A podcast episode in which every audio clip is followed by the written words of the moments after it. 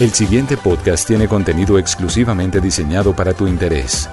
Blue Radio, la alternativa.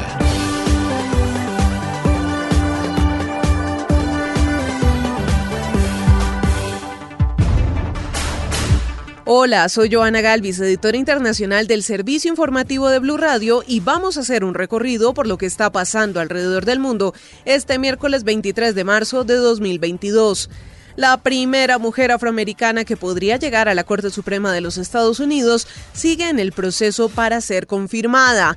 La magistrada afroestadounidense Kentaji Brown Jackson se defendió enérgicamente de las acusaciones que le fueron lanzadas por senadores republicanos durante el examen de su candidatura. Brown Jackson prometió que defendería la gran experiencia democrática estadounidense si el Senado la confirma en el cargo y se convierte en la primera magistrada negra en la institución. Washington, Carlos Arturo Albino. Estamos hablando de Ketanji Brown Jackson, la mujer afroamericana a quien el presidente Biden le ha levantado la mano para la Corte Suprema.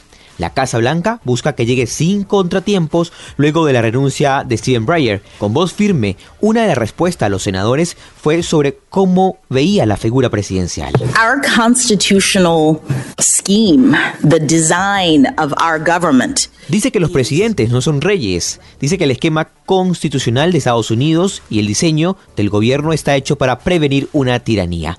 Brown ha tenido que sortear preguntas difíciles, incluso preguntas de, por ejemplo, ¿qué tipo de jueza sería? My comments to you in your office, um, which is something that I've said. Dice que en su um, calidad de jueza haría lo que ha hecho durante la última década, que es dirigir desde una posición neutral es evaluada por 11 senadores demócratas y 11 republicanos.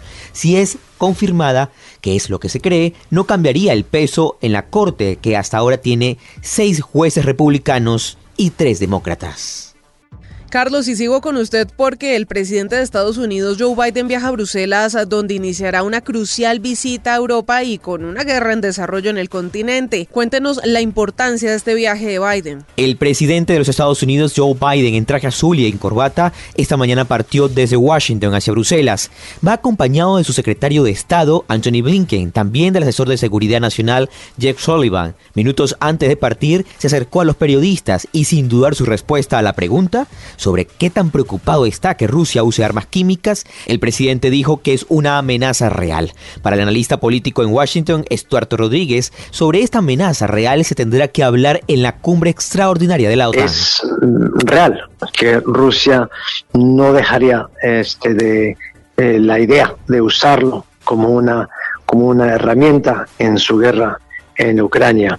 Eh, esto es una amenaza para Estados Unidos. Además dice que es importante este acercamiento con Europa en momentos difíciles de seguridad de la región. La visita es sumamente importante para mandar un mensaje que Estados Unidos está vuelta con toda su atención en asegurar que nuestros aliados en Europa sientan la presencia y el apoyo de Estados Unidos. El presidente Biden anunciará mañana otro paquete de sanciones contra Rusia.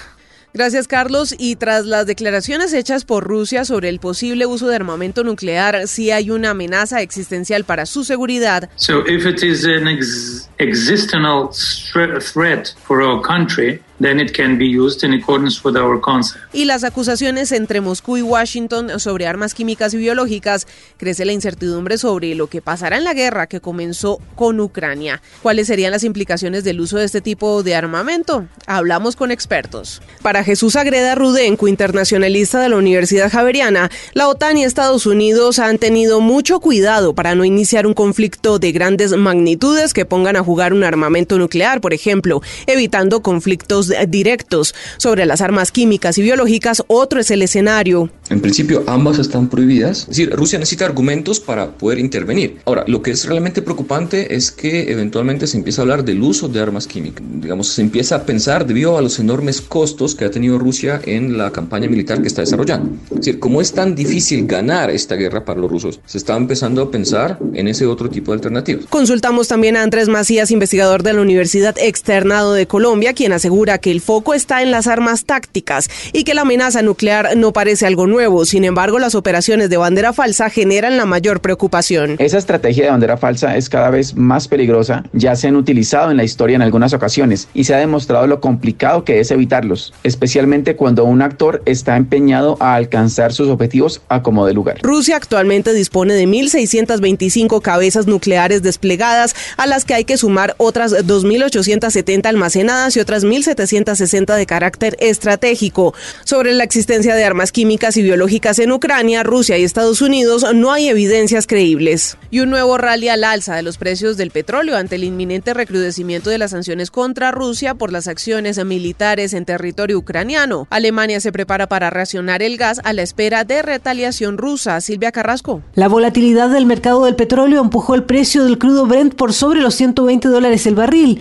El mercado apuesta a que mañana, tanto las reuniones de la OTAN como del G7, se van a aumentar las sanciones a Rusia afectando el suministro del petróleo. Además, hoy Rusia sometió a mantenimiento a uno de sus mayores oleoductos que va desde el Asia al Mar Negro, que se conoce como el Consorcio del Oleoducto del Mar Caspio. Anunció Rusia que va a estar hasta dos meses fuera de servicio. Eso significa que un millón de barriles diarios se restan de la oferta. Se presume que es una retaliación disfrazada de trabajos de mantenimiento. También hoy el presidente Putin anunció que las empresas rusas ya no van a aceptar el pago de los hidrocarburos ni en dólares ni en euros, sino solo en rublos, la moneda rusa. Alemania, una de las mayores potencias dependientes de los hidrocarburos rusos, comenzó la planificación de un racionamiento del gas. Las empresas tienen que dar a las autoridades su nivel de consumo y en la eventualidad de falta de suministro tendrán prioridad las empresas que producen bienes de primera necesidad. Muy bien, Silvia, ahora revisemos la situación en Ucrania. Allí hay un enorme drama humanitario y si bien ciudades como Kiev han vivido hoy una pausa en los bombardeos, Mariupol vuelve a sufrir un castigo que muchos analistas ven ya como un crimen de guerra. Inclusive, el secretario de Estado de Estados Unidos, Anthony Blinken, responsabilizó de este tipo de crímenes al ejército ruso. Enrique Rodríguez. Rusia, a falta de triunfos militares, muestra su poderío armamentístico en redes sociales, enseñando al mundo las armas con las que destruye pero no conquista Ucrania. Así, las imágenes saliendo de sus lanzaderas de los misiles 3M54 calibre son la causa de la completa destrucción de Mariupol, que fue una ciudad costera abarloada al mar de Azov y hoy es una gigantesca montaña de escombros, donde se esconden unas 100.000 personas, en palabras del presidente Zelensky, bajo condiciones infrahumanas. Бомбардуванням вже не перший тиждень ми намагаємося організувати стабільні гуманітарні коридори для маріупольців. Sobre Mariupol ha hablado también el jefe del gobierno ucraniano frente a la Asamblea Nacional Francesa y ha comparado el paisaje de la ciudad con el de la batalla de Verdún, la peor de la Primera Guerra Mundial. Su discurso ante el legislativo francés ha comenzado con un minuto de silencio. Et je vous demande d'observer une minute de silence à l'honneur, à la mémoire des milliers d'Ukrainiens et d'Ukrainiennes qui ont été tués. Y también ha servido para pedir a las empresas francesas que abandonen Rusia mientras esta guerra continúa. Rusia, por su parte, podría estar reorganizando sus tropas sobre Ucrania ante el importante número de bajas que habría sufrido y sobre todo ante el fracaso del plan de batalla que sigue sin controlar el suelo ucraniano. Mientras todo esto pasa, los datos publicados hoy muestran que en estos 28 días de guerra en Ucrania han muerto 121 niños y han resultado heridos de diversa gravedad 167 menores de edad. Y aunque este recorrido por el mundo se detiene por el momento, le invito a seguir conectado con blurradio.com slash podcast para que esté bien acompañado y bien informado. Nos escuchamos luego. Escucha este y todos los programas de Blue Radio cuando quieras y sin interrupción en los podcasts de www.bluradio.com. Blue Radio, la alternativa.